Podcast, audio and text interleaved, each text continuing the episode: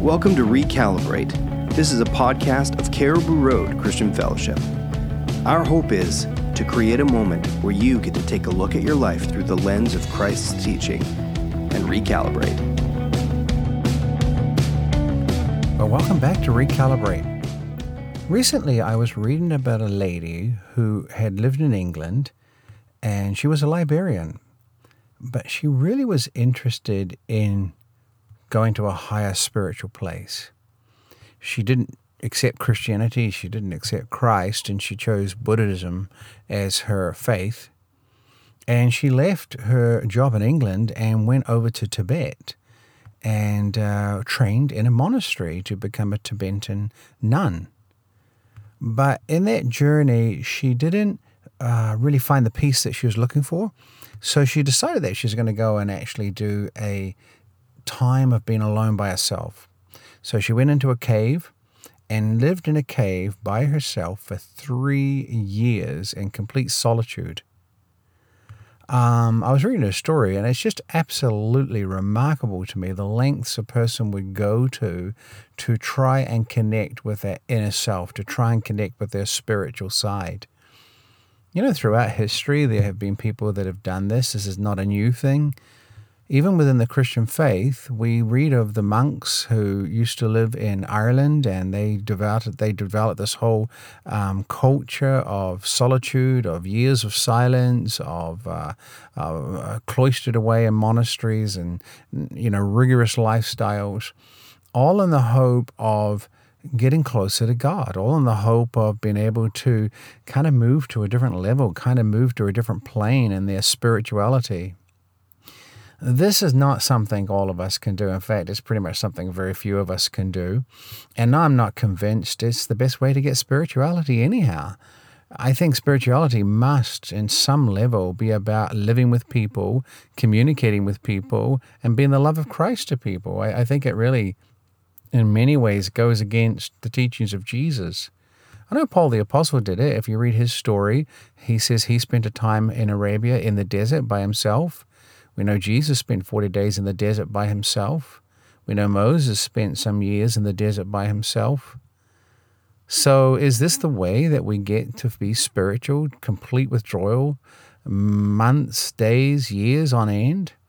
I don't think it is. I don't think that's the way. I think the key here about being spiritual and about getting closer to God and about hearing God's voice is not withdrawing from society, but withdrawing into a place where you are in um, a deep connection with God, even in your daily lifestyle. It's interesting when Jesus said uh, the Lord's Prayer, before he even started it, he said, Go into your private closet and begin to seek God there, begin to connect with God there. And I don't think he's just talking about a literal closet.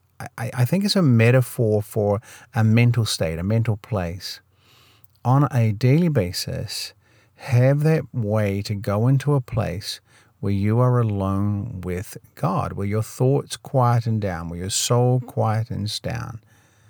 Uh, and Jesus and the Jewish leaders of the day had these uh, shawls that they would wear, their prayer shawl. And this is a way that they could do it, is to block out everything around them, was to put the prayer shawl over their head so there was no visual stimuli at least um, obviously there'd still be sound but at least there was no visual stimuli to distract them.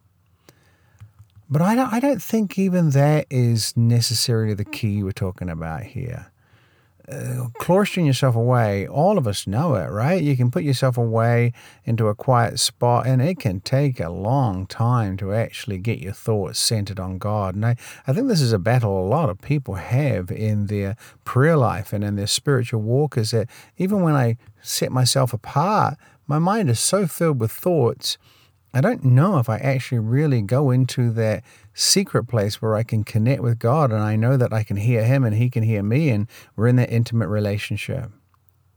I think the secret of the Lord's Prayer is the way it starts Our Father who art in heaven. And that to me is probably one of the greatest secrets of the Christian life, the spiritual life.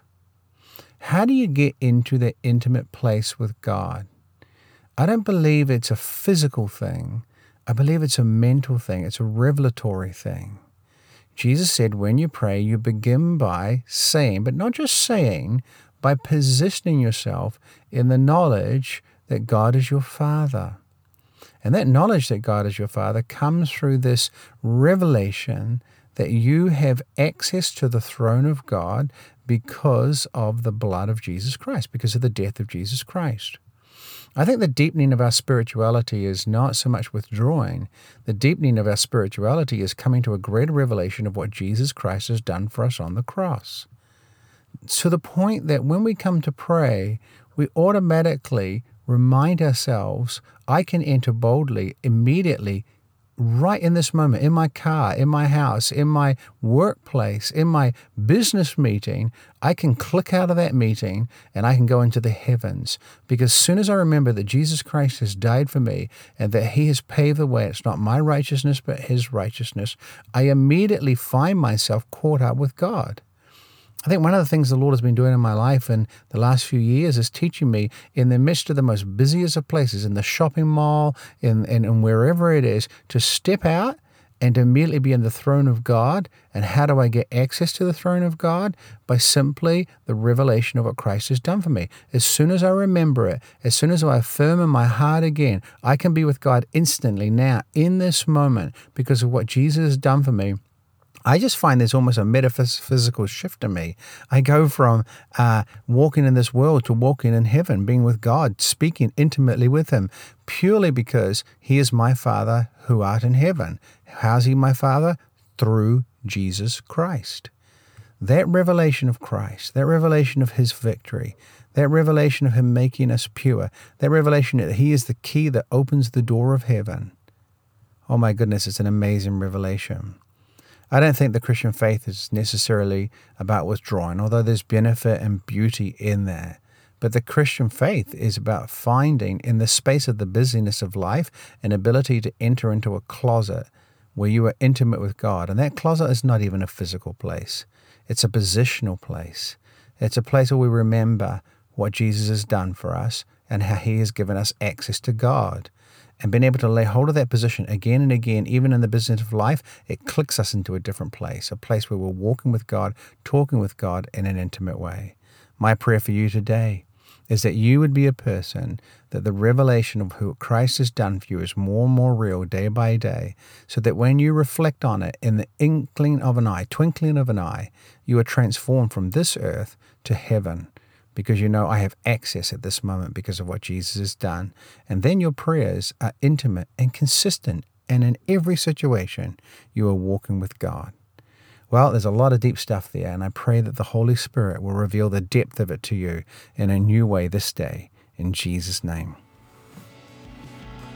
We want to thank you for joining us on Recalibrate today. For more information, please check out our website at crcfchurch.com.